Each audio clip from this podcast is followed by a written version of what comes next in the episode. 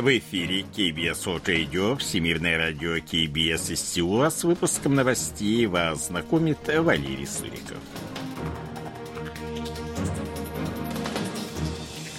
Основные темы этого выпуска в Республике Корея озабочены враждебной политикой Пхеньяна – Вице-премьер Республики Корея примет участие во встрече финансовых лидеров Большой Двадцатки.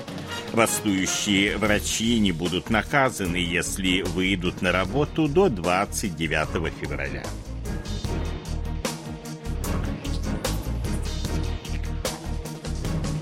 А сейчас эти другие новости более подробно. Пинян продолжает принимать меры по сворачиванию политики, подразумевающие возможность сближения с Сеулом.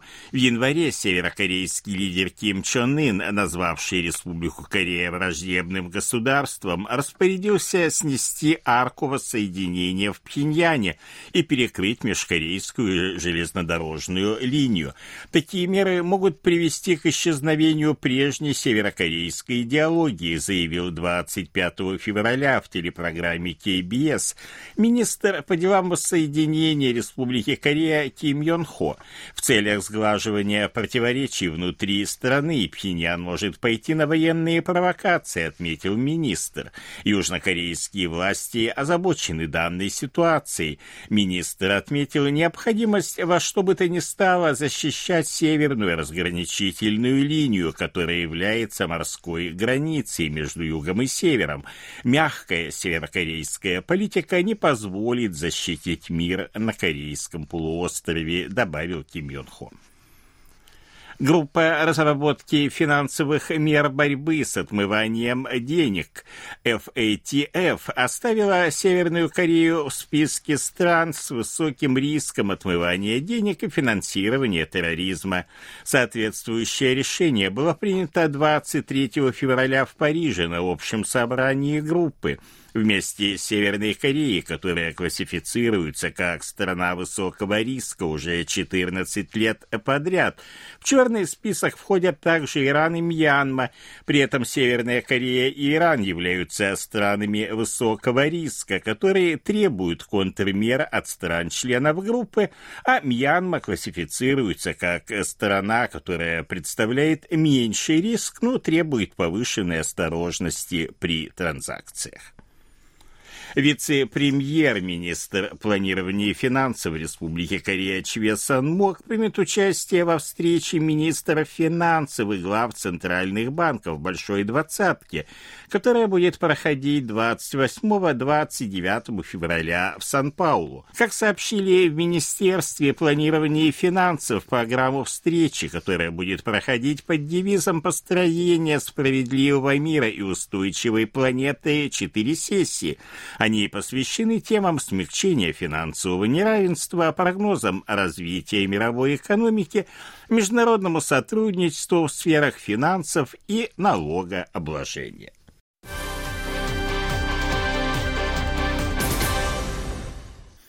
Правительство не будет привлекать к ответственности бастующих врачей-интернов, если они вернутся на работу к 29 февраля. Об этом заявил министр административного управления безопасности Ли Сан Мин, выступая 26 февраля на заседании правительства. Коллективные действия врачей, выступающих против плана правительства увеличить прием в медицинские вузы, приводит к нарастанию кризиса в здравоохранении, а угроза жизни и здоровью пациентов становится реальностью, добавил он. Между тем, уже седьмой день подряд тысячи врачей-интерна не выходят на работу. Крупные больницы испытывают трудности в работе. С 24 февраля во всех больницах доступны телемедицинские услуги. По состоянию на утро 26 февраля более 9 тысяч врачей-интерна не выходят на работу, а более 10 тысяч из них подали заявление об увольнении. Дополнительные 2000 мест для абитуриентов на медицинские специальности будут распределены по университетам до конца марта. Об этом сообщили 26 февраля в Министерстве образования, тем самым подтвердив, что правительство не намерено отступать от плана увеличения приема в медицинские вузы, несмотря на забастовку врачей-интернов. Правительство утверждает, что запланированное увеличение приема является минимум, необходимым для решения проблемы хронической нехватки врачей, особенно в сельской местности. Более 12 тысяч студентов-медиков по всей стране подали заявление на академический отпуск в рамках коллективных действий. Все заявления были отклонены как не имеющие уважительной причины. 23 февраля студенты 11 медицинских вузов бойкотировали занятия.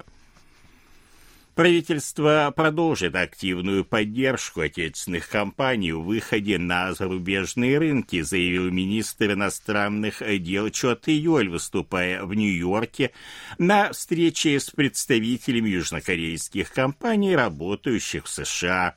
Он отметил, что в эпоху взаимозависимости экономики и безопасности важным фактором является сотрудничество частных кругов и государства. С учетом мнений деловых кругов, Чотайоль обещал обсудить с представителями правительства и Конгресса вопросы укрепления экономического партнерства. На встрече присутствовали представители компаний Samsung Electronics, Samsung CNT, LG Electronics, Korean Air, CJ, Корейского банка развития, а также ряда финансовых учреждений.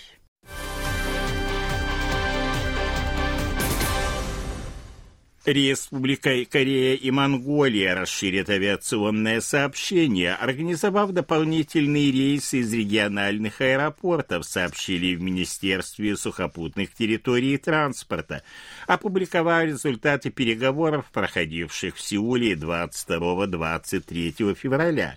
Стороны договорились увеличить количество южнокорейских аэропортов, в которых действуют рейсы между двумя странами с нынешних 5 до 7 7, то есть к аэропортам Инчон, Кимхэ, Тегу, Чонджу и Муан добавятся аэропорты Чеджу и Янян. Кроме того, количество рейсов из аэропорта Кимхэ в Улан-Батор будет увеличено с 6 до 9 в неделю. Будет также снято ограничение на эксплуатацию самолетов, имеющих свыше 200 мест. 25 февраля подведены итоги 74-го Берлинского кинофестиваля. Новый фильм южнокорейского режиссера Хон Сан Цу «Потребности путешественника» завоевал «Серебряного медведя» или Гран-при жюри, вторую по значимости фестивальную награду.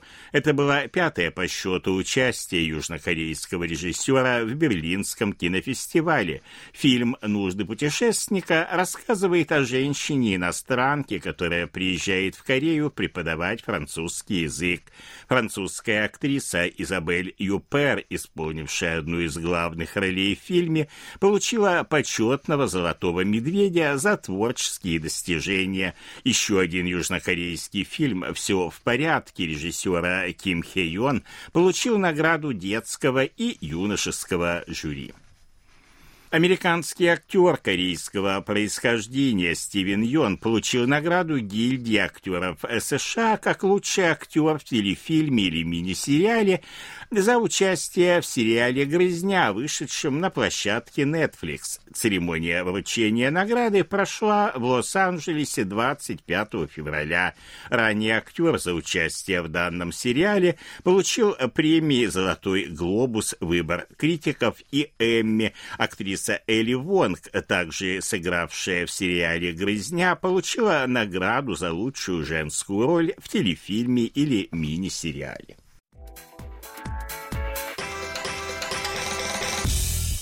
О ситуации на бирже, валютных курсах и погоде.